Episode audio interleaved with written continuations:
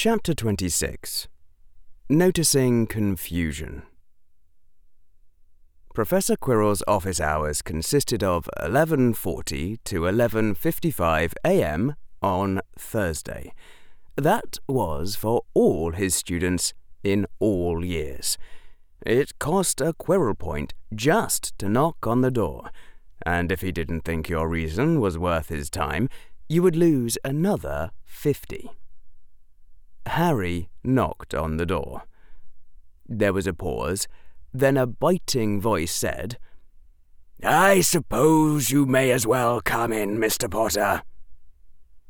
And before Harry could touch the doorknob, the door slammed open, hitting the wall with a sharp crack that sounded like something might have broken in the wood, or the stone, or both. Professor Quirrell was leaning back in his chair and reading a suspiciously old looking book bound in night blue leather with silver runes on the spine. His eyes had not moved from the pages. I am not in a good mood, Mr. Potter, and when I'm not in a good mood, I am not a pleasant person to be around. For your own sake, Conduct your business quickly and depart. A cold chill seeped from the room, as though it contained something that cast darkness the way lamps cast light and which hadn't been fully shaded. Harry was a bit taken aback. Not in a good mood didn't quite seem to cover it. What could be bothering Professor Quirrell this much? Well, you didn't just walk out on friends when they were feeling down. Harry cautiously advanced into the room. Is there anything I can do to help? No, said Professor Quirrell, still not looking up from the book. I mean, if you've been dealing with idiots and want someone sane to talk to. There was a surprisingly long pause. Professor Quirrell slammed the book shut, and it vanished with a small whispering sound. He looked up then, and Harry flinched. I suppose an intelligent conversation would be pleasant for me at this point, said Professor Quirrell in the same biting tone that had invited Harry to enter. You are not likely to find it so. Be warned. Harry drew a deep breath. I promise I won't mind if you snap at me. Um, what happened? The cold in the room seemed to deepen. A sixth year Gryffindor cast a curse at one of my more promising students, a sixth year Slytherin. Harry swallowed. What uh, sort of curse? And the fury on Professor Quirrell's face was no longer contained. Why bother to ask an unimportant question like that, Mr. Potter? Our friend, the sixth year Gryffindor, did not think it was important. Are you serious? Harry said before he could stop himself. No, I'm in a terrible mood today for no particular reason. Yes, I'm serious, you fool. He didn't know. He actually didn't know. I didn't believe it until the Aurors confirmed it under Veritaserum. He is in his sixth year at Hogwarts, and he cast a high-level dark curse without knowing what it did. You don't mean, Harry said, Uh, that he was mistaken about what it did, uh, that he somehow read the wrong spell description. All he knew was that it was meant to be directed at an enemy. He knew that was all he knew. And that had been enough to cast the spell. I don't understand how anything with that small a brain could walk upright.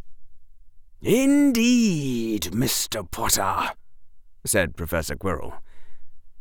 There was a pause.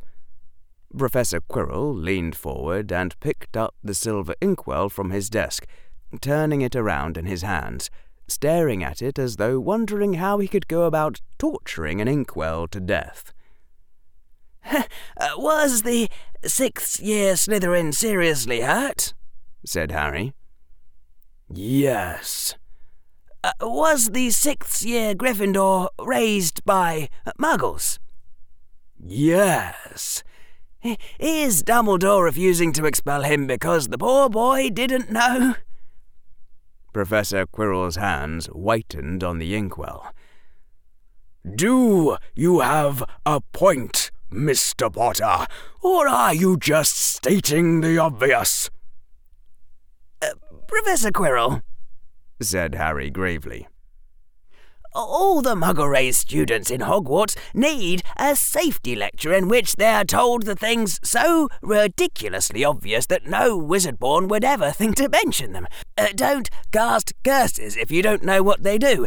If you discover something dangerous, don't tell the world about it. Don't brew high level potions without supervision in a bathroom. Uh, the reason why there are underage magic laws. Uh, all the basics. Why? said Professor Quirrell. Let the stupid ones die before they breed. If you don't mind losing a few sixth year Slytherins along with them. The inkwell caught fire in Professor Quirrell's hands and burned with a terrible slowness. Hideous black, orange flames tearing at the metal and seeming to take tiny bites from it, the silver twisting as it melted as though it were trying and failing to escape. There was a tiny, shrieking sound as though the metal were screaming. I suppose you're right, Professor Quirrell said with a resigned smile. I shall design a lecture to ensure that Muggleborns who are too stupid to live do not take anyone valuable with them as they depart. The inkwell went on screaming and burning in Professor Quirrell's hands, tiny droplets of metal still on fire now dripping to the desk, as though the inkwell were crying. You're not running away, observed Professor Quirrell. Harry opened his mouth.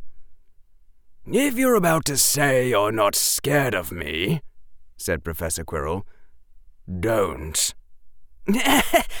you are the scariest person I know, Harry said. And one of the top reasons for that is your control.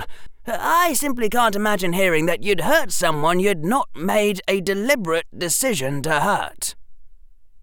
The fire in Professor Quirrell's hands winked out, and he carefully placed the ruined inkwell on his desk. You say the nicest things, Mr. Potter. Have you been taking lessons in flattery? From, perhaps, Mr. Malfoy? Harry kept his expression blank and realized one second too late that it might as well have been a signed confession. Professor Quirrell didn't care what your expression looked like, he cared which states of mind made it likely. I see, said Professor Quirrell. Mr. Malfoy is a useful friend to have, Mr. Potter, and there is much he can teach you, but I hope you have not made the mistake of trusting him with too many confidences. He knows nothing which I fear becoming known, said Harry. Well done, said Professor Quirrell, smiling slightly. So, what is your original business here? I think I'm done with the preliminary exercises in occlumency, and am ready for the tutor. Professor Quirrell nodded. I shall conduct you to Gringotts this Sunday. He paused, looking at Harry, and smiled. And we might even make it a little outing, if you like. I've just had a pleasant thought. Harry nodded, smiling back. As Harry left the office, he heard Professor Quirrell humming a small tune. Harry was glad he'd been able to cheer him up. That Sunday, there seemed to be a rather large number of people whispering in the hallways, at least when Harry Potter walked past them, and a lot of pointed fingers, and a great deal of female giggling. It had started at breakfast, when someone had asked Harry if he had heard the news, and Harry quickly interrupted and said that if the news was written by Rita Skeeter, then he didn't want to hear about it, he wanted to read it in the paper himself.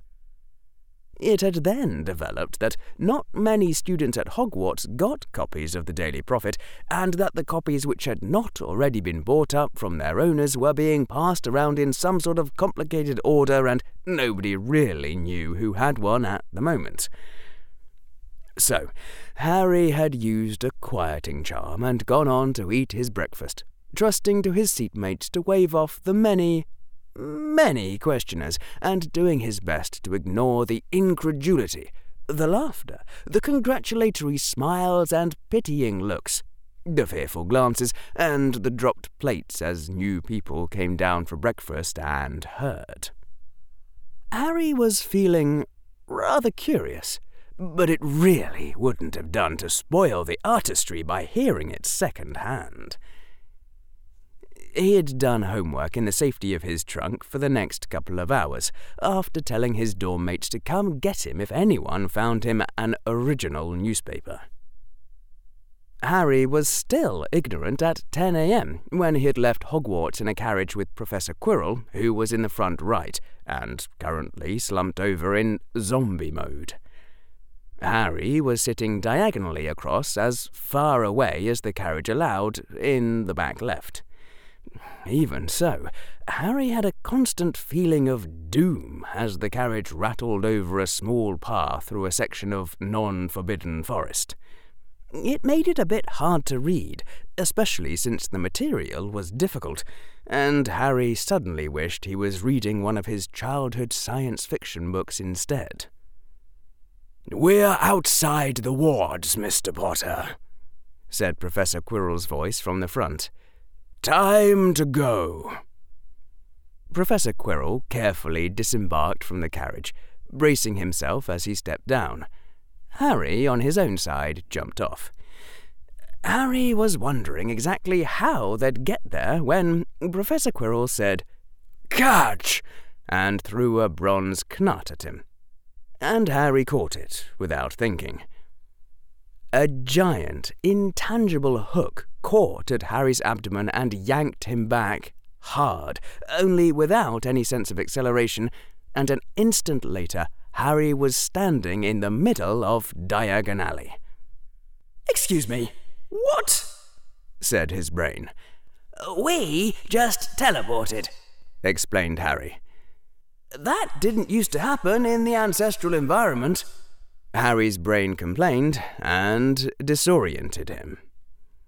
Harry staggered as his feet adjusted to the brick of the street instead of the dirt of the forest corridor they had been traversing. He straightened, still dizzy, with the bustling witches and wizards seeming to sway slightly, and the cries of shopkeepers seeming to move around in his hearing as his brain tried to place a world to be located in. Moments later, there was a sort of sucking, popping sound from a few paces behind Harry, and when Harry turned to look, Professor Quirrell was there. Uh, do you mind? said Harry, at the same time as Professor Quirrell said, I am afraid I. Harry stopped. Professor Quirrell didn't. Need to go off and set something in motion, Mr. Potter. As it has been thoroughly explained to me that I am responsible for anything whatsoever that happens to you, I'll be leaving you with. Newsstand, Harry said.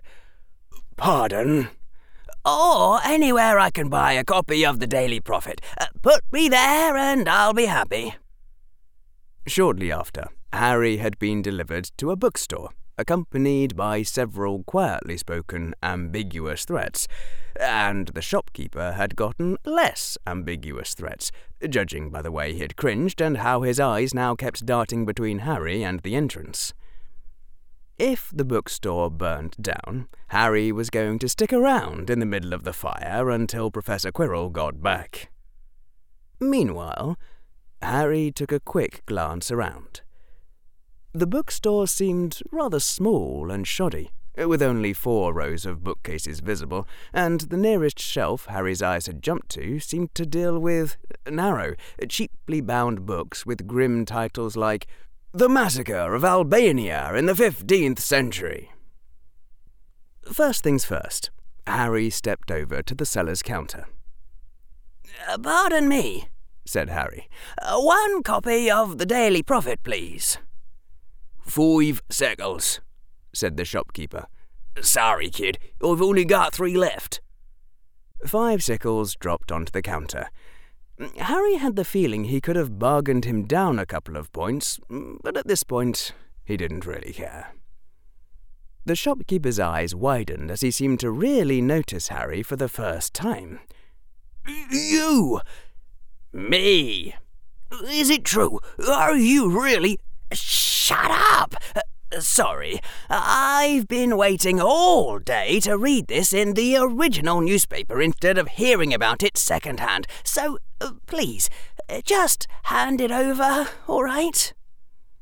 The shopkeeper stared at Harry for a moment, then wordlessly reached under the counter and passed over one folded copy of The Daily Prophet. The headline read, Harry Potter secretly betrothed to Ginevra Weasley. Harry stared. He lifted the newspaper off the counter, softly, reverently, like he was handling an original Escher artwork, and unbent it to read about the evidence that had convinced Rita Skeeter, and some interesting further details. And yet more evidence. Fred and George had cleared it with their sister first. Surely. Uh, yes, of course they had. There was a picture of Ginevra Weasley sighing longingly over what Harry could see, looking closely, was a photo of himself. That had to have been staged. But how on earth? Harry was sitting in a cheap folding chair, re-reading the newspaper for the fourth time when the door whispered softly and Professor Quirrell came back into the shop. My apologies for... What in Merlin's name are you reading? It would seem, said Harry, awe in his voice, that one Mr. Arthur Weasley was placed under the Imperius curse by a Death Eater whom my father killed, thus creating a debt to House Potter, which my father demanded be repaid by the hand in marriage of the recently born Ginevra Weasley.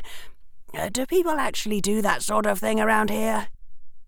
How could Miss Skeeter possibly be fool enough to believe and Professor Quirrell's voice cut off. Harry had been reading the newspaper held vertically and unfolded, which meant that Professor Quirrell, from where he was standing, could see the text underneath the headline. The look of shock on Professor Quirrell's face was a work of art almost on par with the newspaper itself. Don't worry, said Harry cheerfully. It's all fake. From elsewhere in the store, he heard the shopkeeper gasp. There was the sound of a stack of books falling over. Mr.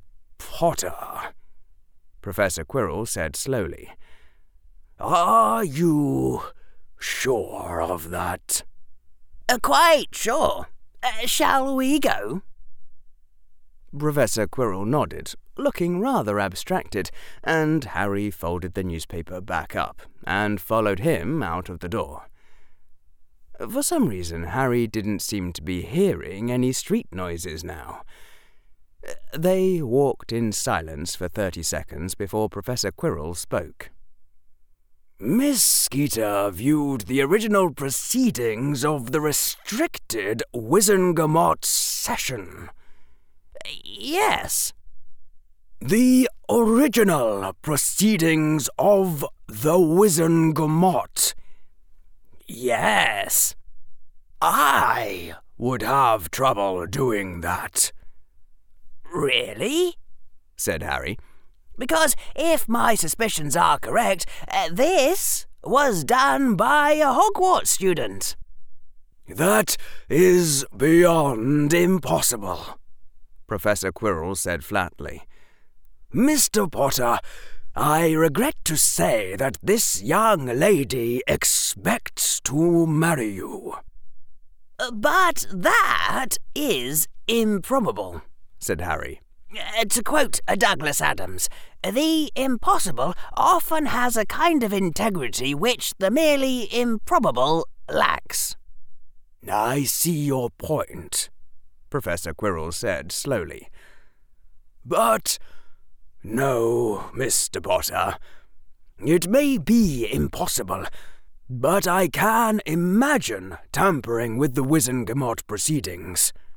It is unimaginable that the Grand Manager of Gringotts should affix the seal of his office in witness to a false betrothal contract, and Miss Skeeter personally verified that seal.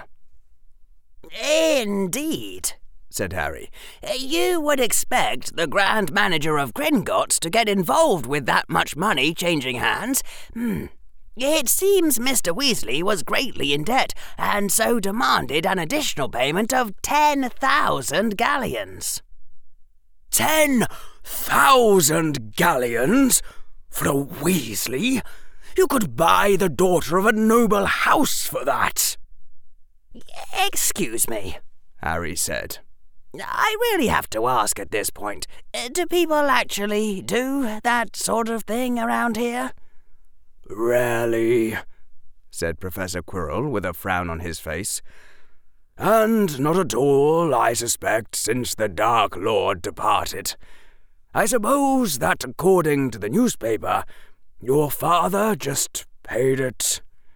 He didn't have any choice, said Harry. Uh, not if he wanted to fulfill the conditions of the prophecy. Give me that, said Professor Quirrell, and the newspaper leaped out of Harry's hand so fast that he got a paper cut. Harry automatically put the finger in his mouth to suck on, uh, feeling rather shocked, and turned to remonstrate with Professor Quirrell. Professor Quirrell had stopped short in the middle of the street, and his eyes were flickering rapidly back and forth as an invisible force held the newspaper suspended before him. Harry watched, gaping in open awe as the newspaper opened to reveal pages two and three, uh, and not much long after four and five. It was like the man had cast off a pretense of mortality. And, after a troublingly short time, the paper neatly folded itself up again. Professor Quirrell plucked it from the air and tossed it to Harry, who caught it in sheer reflex. And then Professor Quirrell started walking again, and Harry automatically trudged after. No, said Professor Quirrell. That prophecy didn't sound quite right to me either. Harry nodded, still stunned. The centaurs could have been put under an Imperius, Professor Quirrell said, frowning. That seems understandable. What magic can make, magic can corrupt. And it is not unthinkable that the great seal of Gringotts could be twisted to another's hand.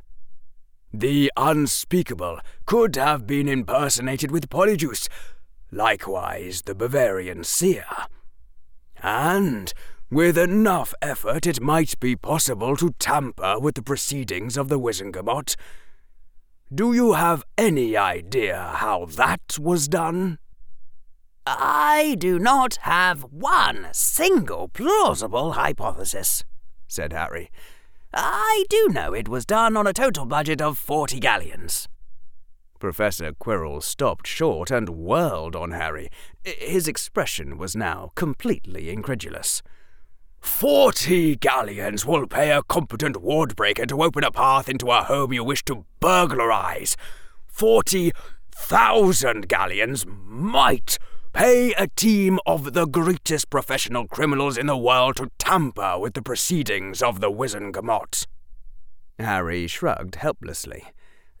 I'll remember that the next time I want to save 39,960 galleons by finding the right contractor. I do not say this often, said Professor Quirrell. I am impressed. Uh, likewise, said Harry.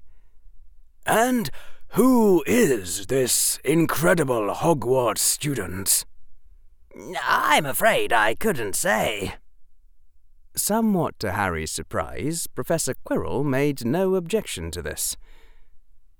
They walked in the direction of the Gringotts building, thinking, for they were neither of them the sort of person who would give up on the problem without considering it for at least five minutes. I have a feeling, Harry said finally, that we're coming at this from the wrong angle. Uh, there's a tale I once heard about some students who came into a physics class, and the teacher showed them a large metal plate near a fire.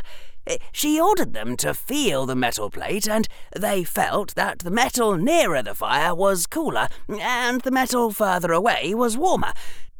And she said, uh, Write down your guess for why this happens.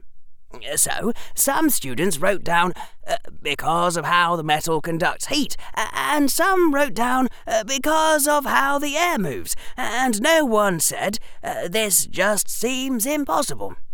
And the real answer was uh, that before the students came into the room, the teacher turned the plate around. Interesting, said Professor Quirrell. That does sound similar. Is there a moral? Uh, that your strength as a rationalist is your ability to be more confused by fiction than by reality, said Harry. If you're equally good at explaining any outcome, uh, you have zero knowledge.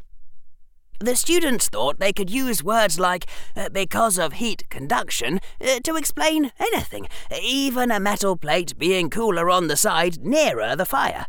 So, they didn't notice how confused they were, and that meant they couldn't be more confused by falsehood than by truth. If you're telling me that the centaurs were under the Imperius curse, I still have the feeling of something being not quite right. I notice that I'm still confused even after hearing your explanation. Hmm, said Professor Quirrell. They walked on further. I don't suppose, said Harry, that it's possible to actually swap people into alternate universes. Uh, like this isn't our own Rita Skeeter. Or they temporarily sent her somewhere else. If that was possible, Professor Quirrell said, his voice rather dry, would I still be here? And just as they were almost to the huge white front of the Gringotts building, Professor Quirrell said, Ah, of course. I see it now. Let me guess. The Weasley twins. What? said Harry, his voice going up another octave in pitch. How? I'm afraid I couldn't say. That's not fair. I think it is extremely fair, said Professor Quirrell, and they entered through the bronze doors. The time was just before noon, and Harry and Professor Quirrell were seated at the foot and head of a wide, long, flat table in a sumptuously appointed private room with thoroughly cushioned couches and chairs along the walls and soft curtains hanging everywhere. They were about to eat lunch in Mary's place which Professor Quirrell had said was known to him as one of the best restaurants in Diagon Alley, especially for, his voice had dropped meaningfully, certain purposes. It was the nicest restaurant that Harry had ever been in, and it was really eating away at Harry that Professor Quirrell was treating him to the meal. The first part of the mission, to find an occlumency instructor, had been a success. Professor Quirrell, smiling evilly, had told Griphook to recommend the best he knew, and not worry about the expense since Dumbledore was paying it and the goblin had smiled in return. There might have been a certain amount of smiling on Harry's part as well. The second part of the plan had been a complete failure. Harry was not allowed to take money out of his vault without Headmaster Dumbledore or some other school official present, and Professor Quirrell had not been given the vault key. Harry's muggle parents could not authorize it because they were muggles, and muggles had around the same legal standing as children or kittens. They were cute, so if you tortured them in public, you could get arrested, but they weren't people. Some reluctant provision had been made for recognizing the parents of Muggleborns as human in a limited sense, but Harry's adoptive parents didn't fall into that legal category. It seemed that Harry was effectively an orphan in the eyes of the wizarding world. As such, the headmaster of Hogwarts, or his designees within the school system, were Harry's guardians until he graduated. Harry could breathe without Dumbledore's permission, but only so long as the headmaster didn't specifically prohibit it. Harry had then asked if he could simply tell Griphook how to diversify his investments beyond stacks of gold coins sitting in his vault. Griphook had stared blankly and asked what diversify meant. Banks, it seemed, did not make investments. Banks stored your gold coins in secure vaults for an annual fee. The wizarding world did not have a concept of stock or equity or corporations. Businesses were run by families out of their personal vaults. Loans were made by rich people, not banks.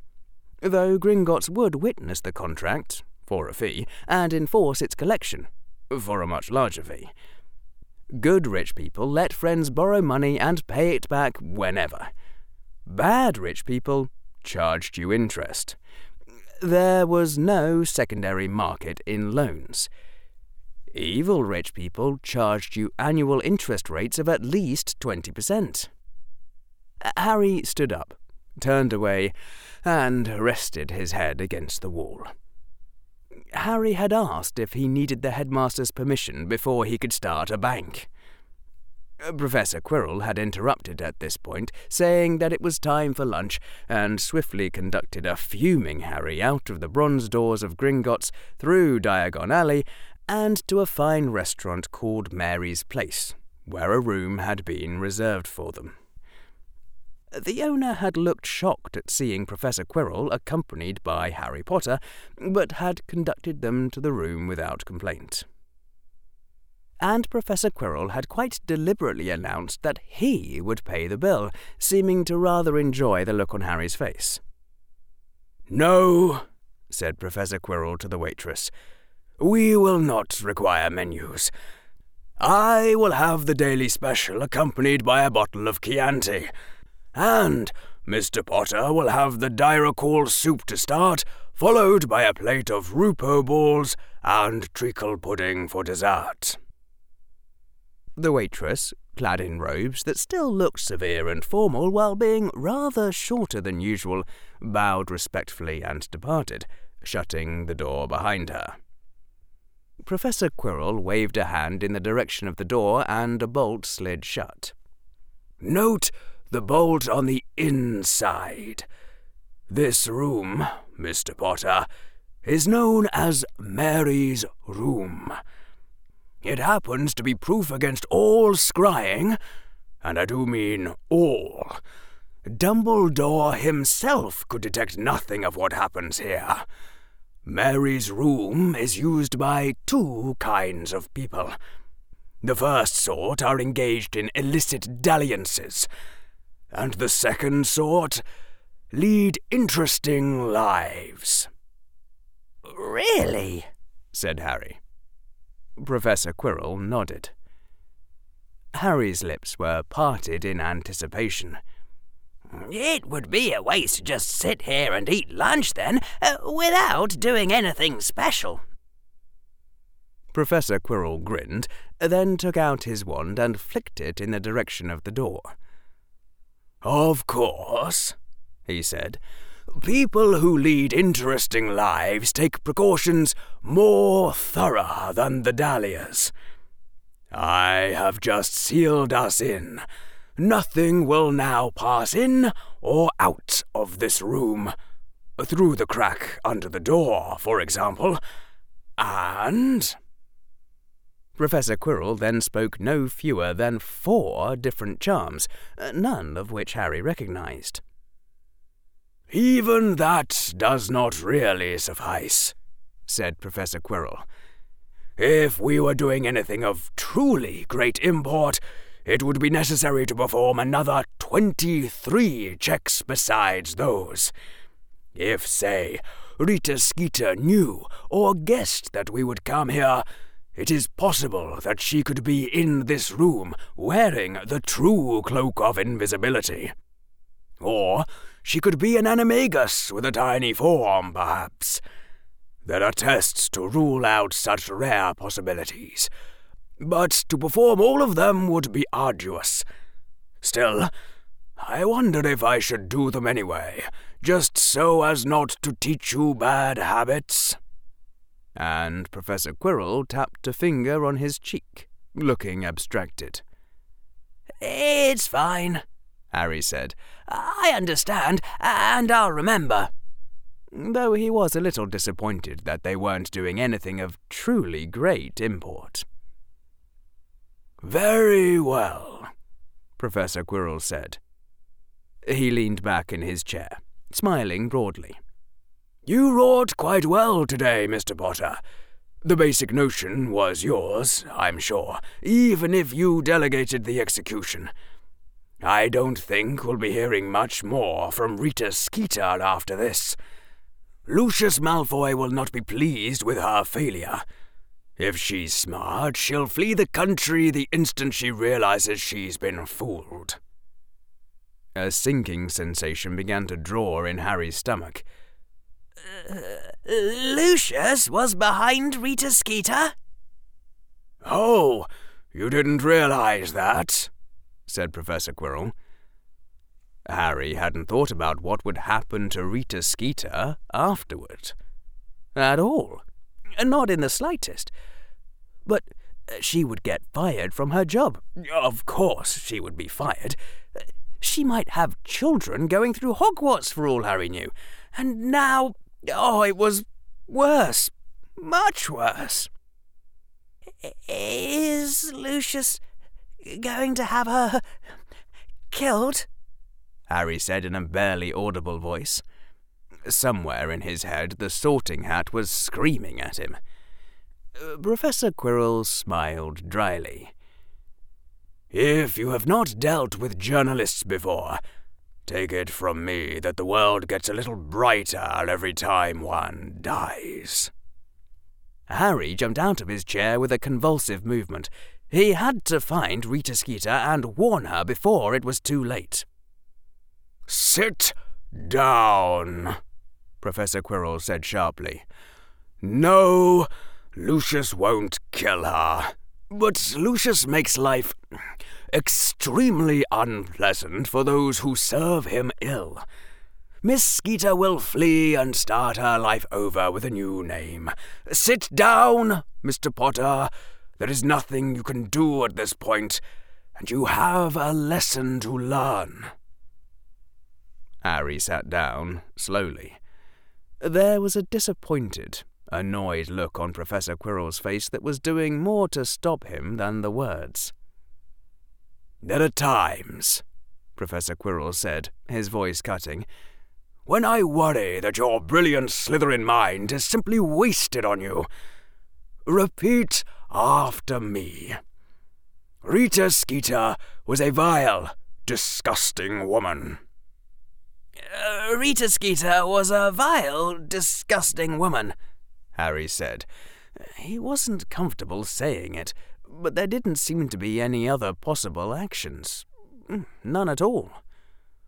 Rita Skeeter tried to destroy my reputation, but I executed an ingenious plan and destroyed her reputation first. Rita Skeeter challenged me. She lost the game, and I won. Rita Skeeter was an obstacle to my future plans. I had no choice but to deal with her if I wanted those plans to succeed. Rita Skeeter was my enemy. I cannot possibly get anything done in life if I am not willing to defeat my enemies. I have defeated one of my enemies today. I am a good boy. I deserve a special reward. Ah, said Professor Quirrell, who had been grinning a benevolent smile for the last few lines. I see I have succeeded in catching your attention. That was true, and while Harry felt like he was being railroaded into something, uh, no, that wasn't just a feeling. He had been railroaded. He couldn't deny that saying those things and seeing Professor Quirrell's smile did make him feel better. Professor Quirrell reached into his robes, the gesture slow and deliberately significant, and drew forth a book. It was different from any book Harry had ever seen the edges and corners visibly misshapen. Rough hewn was the phrase that came to mind, like it had been hacked out of a book mine. What is it? breathed Harry. A diary, said Professor Quirrell. Whose? That of a famous person. Professor Quirrell was smiling broadly. Okay, Professor Quirrell's expression became more serious. Mr. Potter, one of the requisites for becoming a powerful wizard is an excellent memory. The key to a puzzle is often something you read twenty years ago in an old scroll, or a peculiar ring you saw on the finger of a man you met only once. I mention this to explain how I managed to remember this item and the placard attached to it after meeting you a good deal later. You see, Mr. Potter, over the course of my life, I have viewed a number of private collections held by individuals who are perhaps not quite deserving of all that they have. You stole it, Harry said incredulously. That is correct, said Professor Quirrell. Very recently, in fact. I think you will appreciate this particular item much more than the vile little man who held it for no other purpose than impressing his equally vile friends with its rarity. Harry was simply gaping now. But if you feel that my actions are incorrect, Mr. Potter, I suppose you needn't accept your special present though of course I shan't go to the trouble of stealing it back. So, which is it to be? Professor Quirrell tossed the book from one hand to another, causing Harry to reach out involuntarily with a look of dismay. Oh, said Professor Quirrell, don't worry about a little rough handling. You could toss this diary in a fireplace and it would emerge unscathed. In any case, I await your decision. Professor Quirrell casually threw the book up into the air and caught it again, grinning. No, said Gryffindor and Hufflepuff. Yes, said Ravenclaw. What part of the word book did you two not understand? The theft part, said Hufflepuff. Oh, come on, said Ravenclaw. You can't seriously ask us to say no and spend the rest of our life wondering what it was. It sounds like a net positive from a utilitarian standpoint, said Slytherin. Think of it as an economic transaction which generates gains from trade, only without the trade part. Plus, we didn't steal it, and it won't help anyone to have Professor Quirrell keep it. He's trying to turn you dark, shrieked Gryffindor, and Hufflepuff nodded firmly. Don't be a naive little boy, said Slytherin. He's trying to teach you Slytherin. Yeah, said Ravenclaw. Whoever owned the book originally was probably a Death Eater or something. It belongs with us. Harry's mouth opened, uh, then halted that way, an agonized look on his face. Professor Quirrell seemed to be quite enjoying himself. He had balanced the book on its corner, on one finger, and was keeping it upright while humming a little tune. There came a knock at the door. The book vanished back into Professor Quirrell's robes, and he rose up from his chair. Professor Quirrell started to walk over to the door, and staggered, suddenly lurching into the wall. It's all right, said Professor Quirrell's voice, which suddenly sounded a lot weaker than usual. Sit down, Mr. Potter. It's just a dizzy spell. Sit down. Harry's fingers gripped the edge of his chair, uncertain as to what he should do, uh, what he could do. Harry couldn't even get too close to Professor Quirrell, uh, not unless he wanted to defy that sense of doom. Professor Quirrell straightened then, his breathing seeming a bit heavy, and opened the door. The waitress came in, bearing a platter of food, and as she distributed the plates, Professor Quirrell walked slowly back to the table. But by the time the waitress had bowed her way out, Professor Quirrell was sitting upright and smiling again. Still, the brief episode of whatever it was had decided Harry. He couldn't say no, not after Professor Quirrell had gone to that much trouble. Yes, Harry said. Professor Quirrell held up a cautioning finger, then took out his wand again, locked the door again, and repeated three of the same charms from earlier. Then Professor Quirrell took the book back out of his robes and tossed it to Harry, who almost dropped it into his soup. Harry shot Professor Quirrell a look of helpless indignation. You weren't supposed to do that with books, enchanted or not. Harry opened the book with ingrained, instinctive care. The pages seemed too thick, with a texture unlike either muggle paper or wizarding parchment, and the contents were. blank? Am I supposed to be seeing. Look near the beginning, said Professor Quirrell, and Harry, again with that hapless ingrained care, turned a block of pages back. The lettering was obviously handwritten and very hard to read, but Harry thought the words might be Latin. What is this? said Harry. That, said Professor Quirrell, is a record of the magical researches of a muggle-born who never came to Hogwarts. He refused his letter and conducted his own small investigations, which never did get very far without a wand.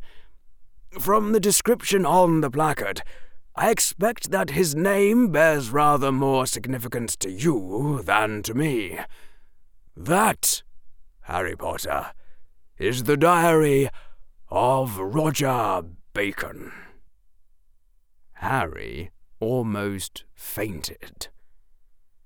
Nestled up against the wall, where Professor Quirrell had stumbled, glistened the crushed remains of a beautiful blue beetle.